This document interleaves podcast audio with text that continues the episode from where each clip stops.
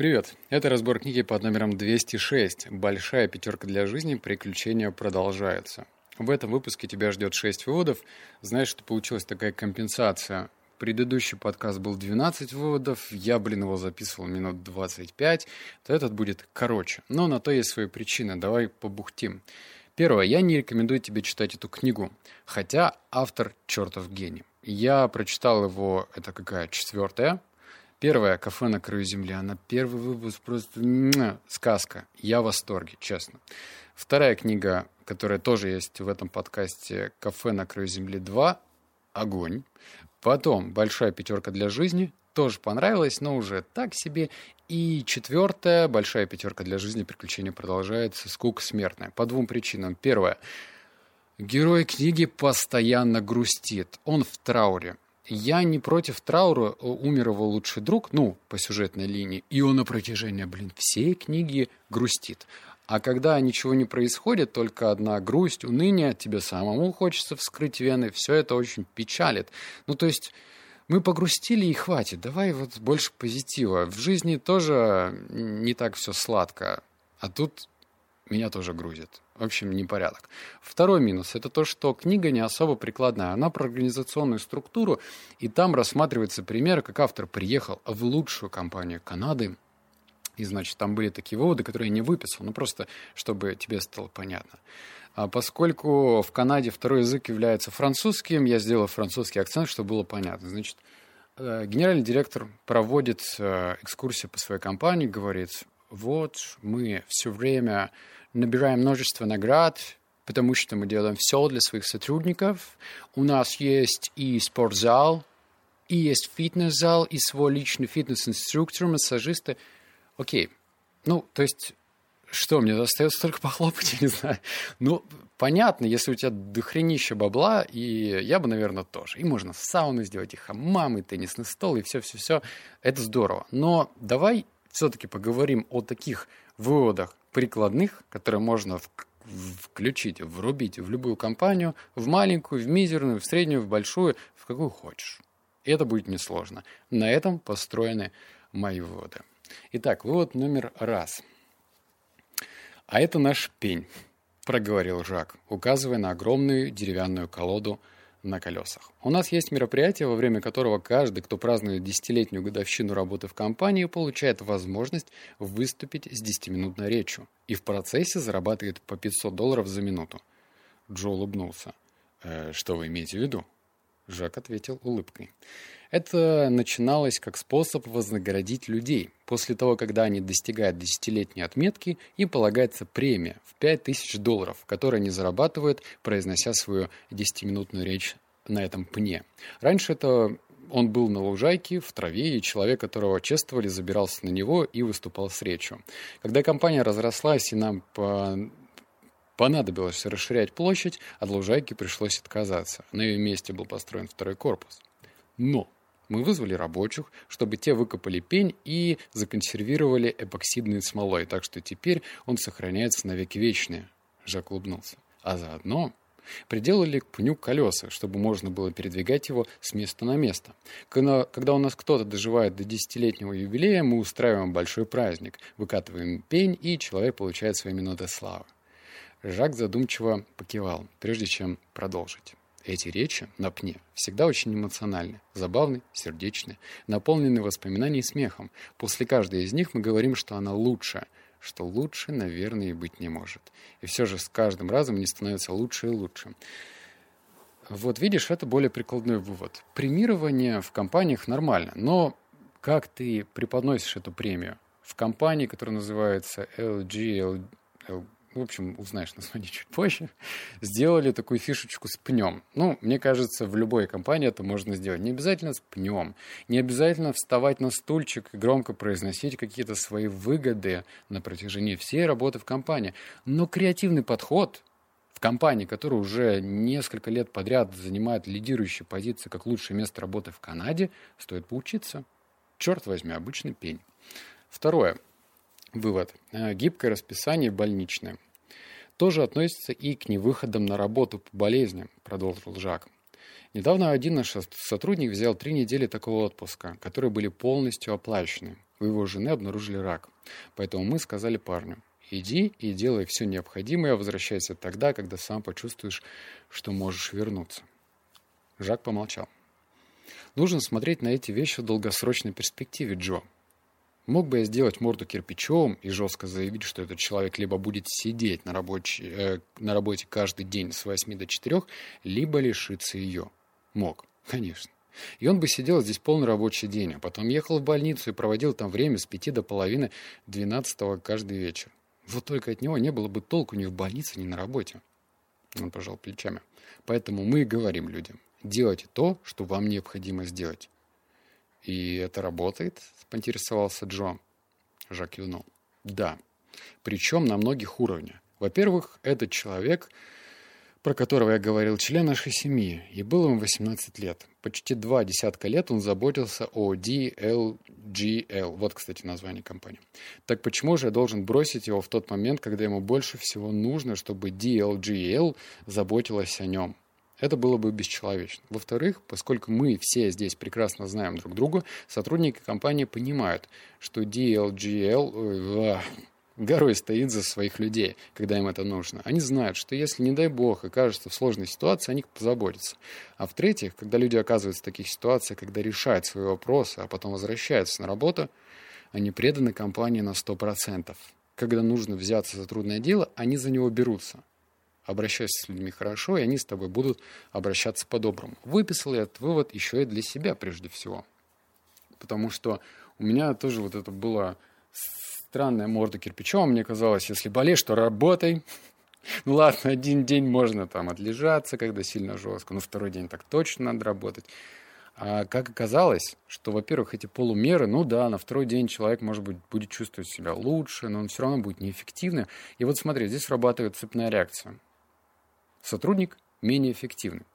А значит, если, например, он занимается продажами, то он будет какие-то сделки сливать. Если он сливает сделки, они уходят к конкурентам. Если клиент уходит к конкурентам, а он мог остаться у нас, если бы он был доволен сервисом, он бы в конечном счете порекомендовал бы, например, кому-то еще, другу, приятелю, еще кому угодно. В общем, цепная реакция. То же самое касается не только продажников, но и, не знаю, ребят, которые на телефонах сидят, сервисом занимаются, да чего угодно. В общем, если человек работает в полсилы, в полшишечки, то хуже делает он прежде всего и для компании. А когда мы говорим: слушай, вот лечись, сколько тебе нужно, приходи, когда будешь чувствовать себя отлично. Во-первых, он запомнит это. Во-вторых, он будет, не знаю, дорожить этим отношением. Да и другие сотрудники компании возьмут это на вооружение и поймут, что их тоже не кинут в этой сложной ситуации. А перед следующим выводом я коротко расскажу про спонсора этого выпуска. Ты работаешь в найме, фрилансишь или есть свой бизнес, даю чит-код, помогающий каждому. Учи английский. Да, банально, но лето – возможность начать и подтянуть English в кратчайшие сроки. Подскажу крутой сервис – Puzzle English. Подходит и новичкам, и опытным. Время занятий выбираешь сам. Есть час – круто. Нет? Быстренько пройди задание за семь минут. Тут десятки прикольных форматов. Отрывки из любимых киношек, интервью, ролики. Я сам фанат эффективности и особенно отметил подкасты. Включил по дороге, и обучение уже идет. Моим слушателям Puzzle English дарит промокод на покупку вечного тарифа. Там скидка почти десять тысяч. Глянь все варианты по ссылке в посте или сразу забирай себе обучение на перманент за пять тысяч девяносто рублей. Даже рассрочка есть. Промокод срабатывает сам при переходе по ссылке и действует две недели с выхода этого подкаста. Так что переходи и смотри все. Все, а мы продолжаем. Вот номер три. Жизнь – это выбор того, что хочешь делать ты. В культуре Daryl Enterprises «Большая пятерка для жизни» – часть всего происходящего. Что человек не делает – стремится, примерит на себя новую роль, вознаграждает членов своей команды, распределяет новые возможности. Это каждый раз возвращается к вопросу: что значится в его личном списке большой пятерки? У нас есть программа наставничества для новых сотрудников, очень похожая на ту, которую вы практикуете здесь.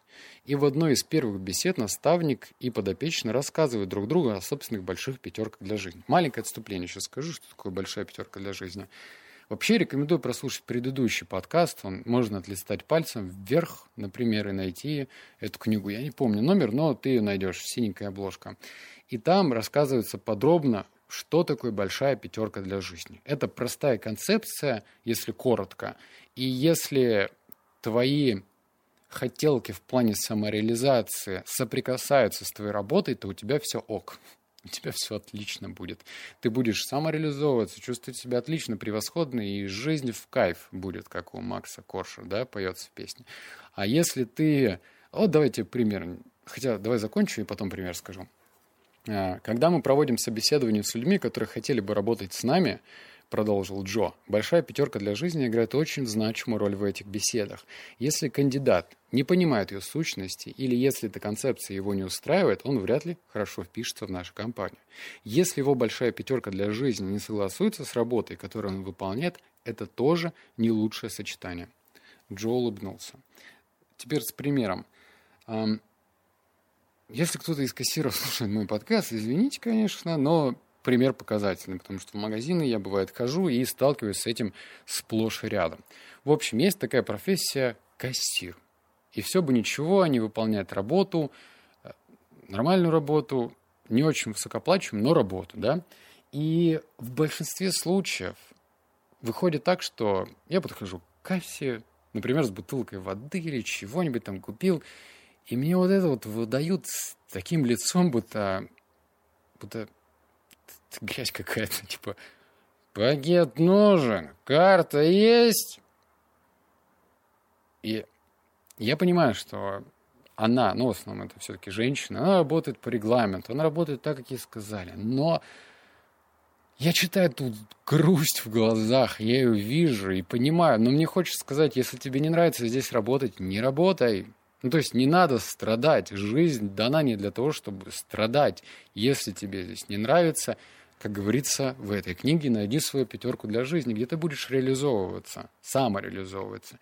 И, скорее всего, в твоем городе будет эта компания, которая тебе поможет. Конечно, есть исключения. Был я как-то в городе Рубцовск. Там хочется вскрыть вены, я скажу честно, потому что там столько алкашей. Там молодежи почти не осталось. И, ну, у меня просто оттуда родственники есть. Я хожу и думаю, блин, вот тут бы такую компанию найти, да, с пятеркой для жизни. Вообще-то будет фиаско. В то же время в больших городах, я думаю, что-то найти можно. Просто постарайся. Даже если не конкретно какая-то компания, то может быть определенная должность в этой компании. Под определенным углом поможет тебе это. Вот у меня партнер по книжному сайту knigli точка ru. Звучит как реклама.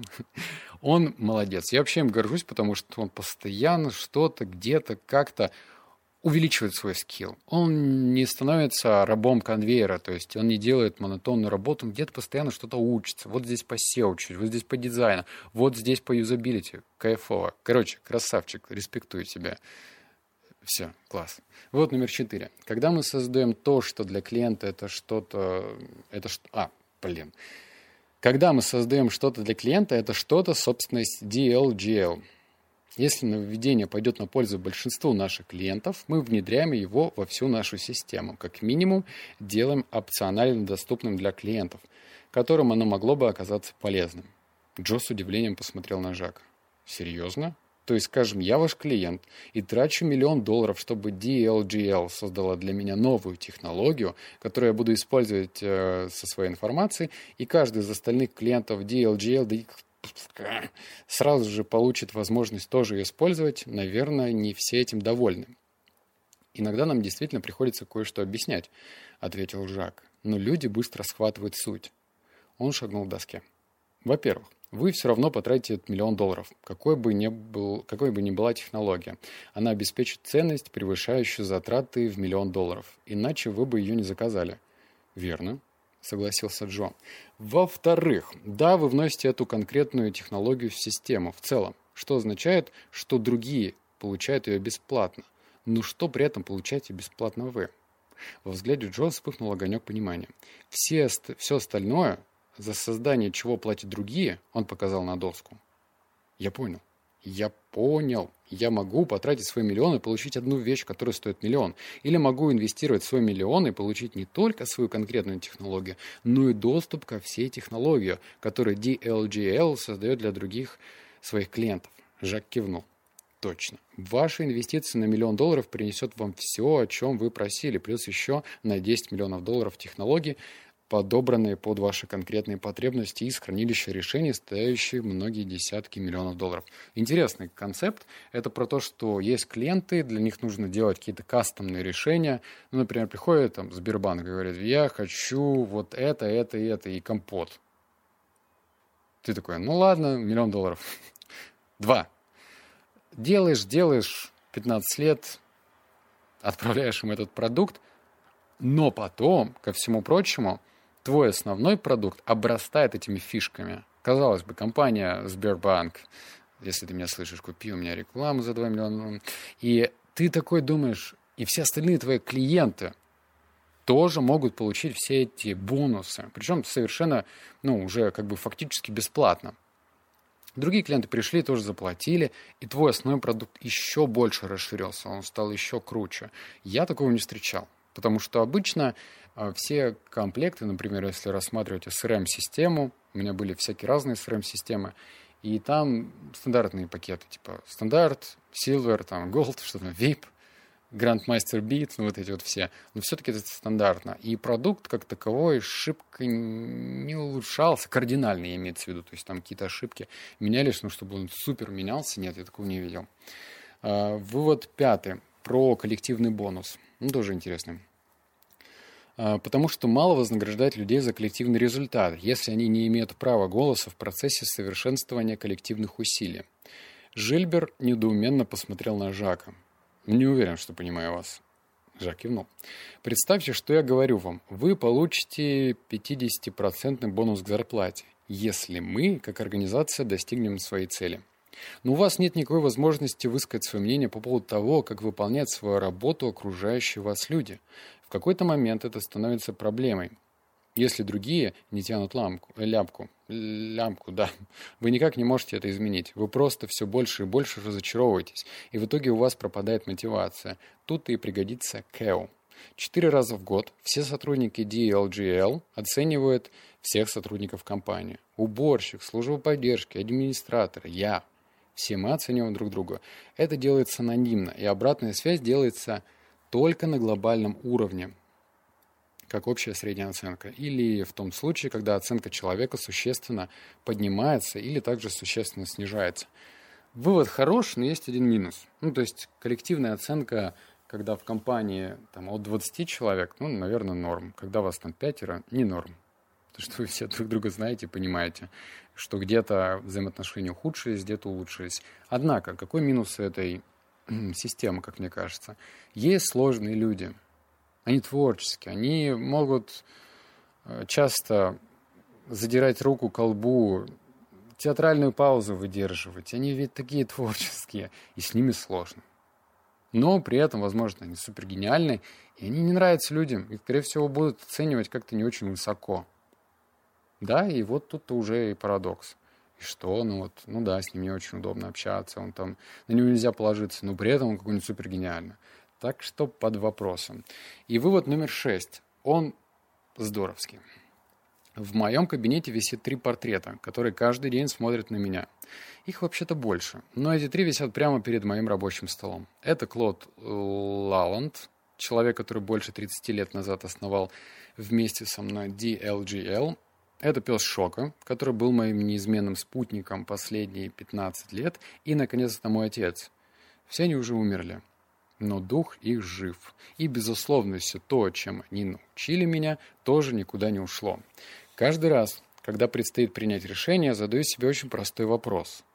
Что они сказали бы о том, что я делаю сейчас? И если на него нельзя ответить «они гордились бы мной», я понимаю, что это неверное решение. Жак поклонился присутствующим. Желаю всем приятного вечера. А я сначала, когда читал, думал, сейчас вообще другое скажет. Вот, вот, вот сейчас другое. Я слышал тоже такую, значит, прием, технику. Это когда ты не знаешь, как решить определенную задачу и, например, представляешь, у тебя есть кумир. Ну, например, твой кумир Эйнштейн, допустим. И ты такой, как бы эту бизнес-задачку сделал Эйнштейн? То есть я ожидал такого ответа. Но здесь вопрос в другом. Есть авторитет у человека, и он такой задается, а они бы вот в данный момент, эти авторитеты, гордились конкретно той вещью, которую я сейчас делаю? Или не гордились? Гордились или не гордились? Вот прямой понятный вопрос. Если нет, значит, и не стоит это делать. Если да, да, мазафака, ага, сделать надо это, и все. И все будет классно. Вот такой простой тест, который понимает, что надо делать или не надо делать. М? Это было шесть выводов. Да, двенадцать в предыдущем подкасте, сейчас шесть. Все, сравнялись, как говорится. Ладно. Обнял, поцеловал, заплакал. Там ссылочка для тебя секретная в телеграмчике. Но она всего на два часика, потом исчезнет. Какая, не буду говорить. Все, пока, услышимся в следующем подкасте.